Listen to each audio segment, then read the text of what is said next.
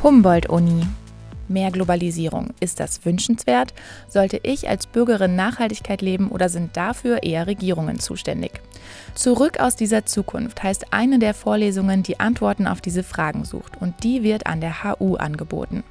Immer donnerstags von 16 bis 18 Uhr wird eine nachhaltige Zukunft aus den unterschiedlichsten wissenschaftlichen Disziplinen beleuchtet. Wenn ihr regelmäßig teilnehmt und alle Anforderungen erfüllt, könnt ihr sogar drei Leistungspunkte bekommen. FU Berlin an der FU dreht sich alles um Sit-ins, Teach-ins und andere Verweigerungs- und Provokationsmethoden. Im offenen Hörsaal Studentenbewegung 50 Jahre danach werden die Studentenproteste der 60er Jahre und ihre Auswirkungen auf die Bundesrepublik analysiert. Die FU spielt dabei eine zentrale Rolle. Waren doch die Wortführer der Bewegung, zum Beispiel Rudi Dutschke, an der FU immatrikuliert. Warum haben sie so heftig, teilweise sogar gewalttätig protestiert? Was von ihrer Kritik ist vielleicht heute noch aktuell? Immer dienstags von 16 bis 18 Uhr sprechen Redner verschiedenster wissenschaftlicher Disziplinen über die geschichtliche Bedeutung der 68er-Bewegung. Gut zu wissen, am 9. Mai ist sogar Gesine Schwan zu hören. UDK Berlin. An der UDK geht der Salon für ästhetische Experimente in die zweite Runde.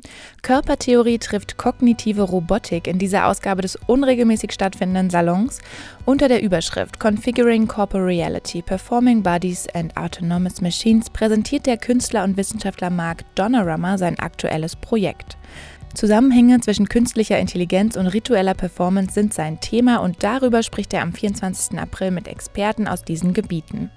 Außer der Diskussionsrunde gibt es auch sein neuestes prototypisches Werk und Videoelemente zu sehen.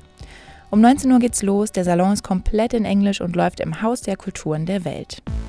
TU Berlin auch gut im Stundenplan unterzubringen ist eine Vortragsreihe an der TU.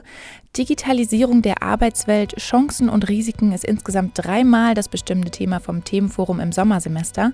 Dort geht es unter anderem um die Frage, ob Roboter uns bald die Arbeitsplätze wegnehmen oder wie sie unsere Arbeit auch angenehmer machen können.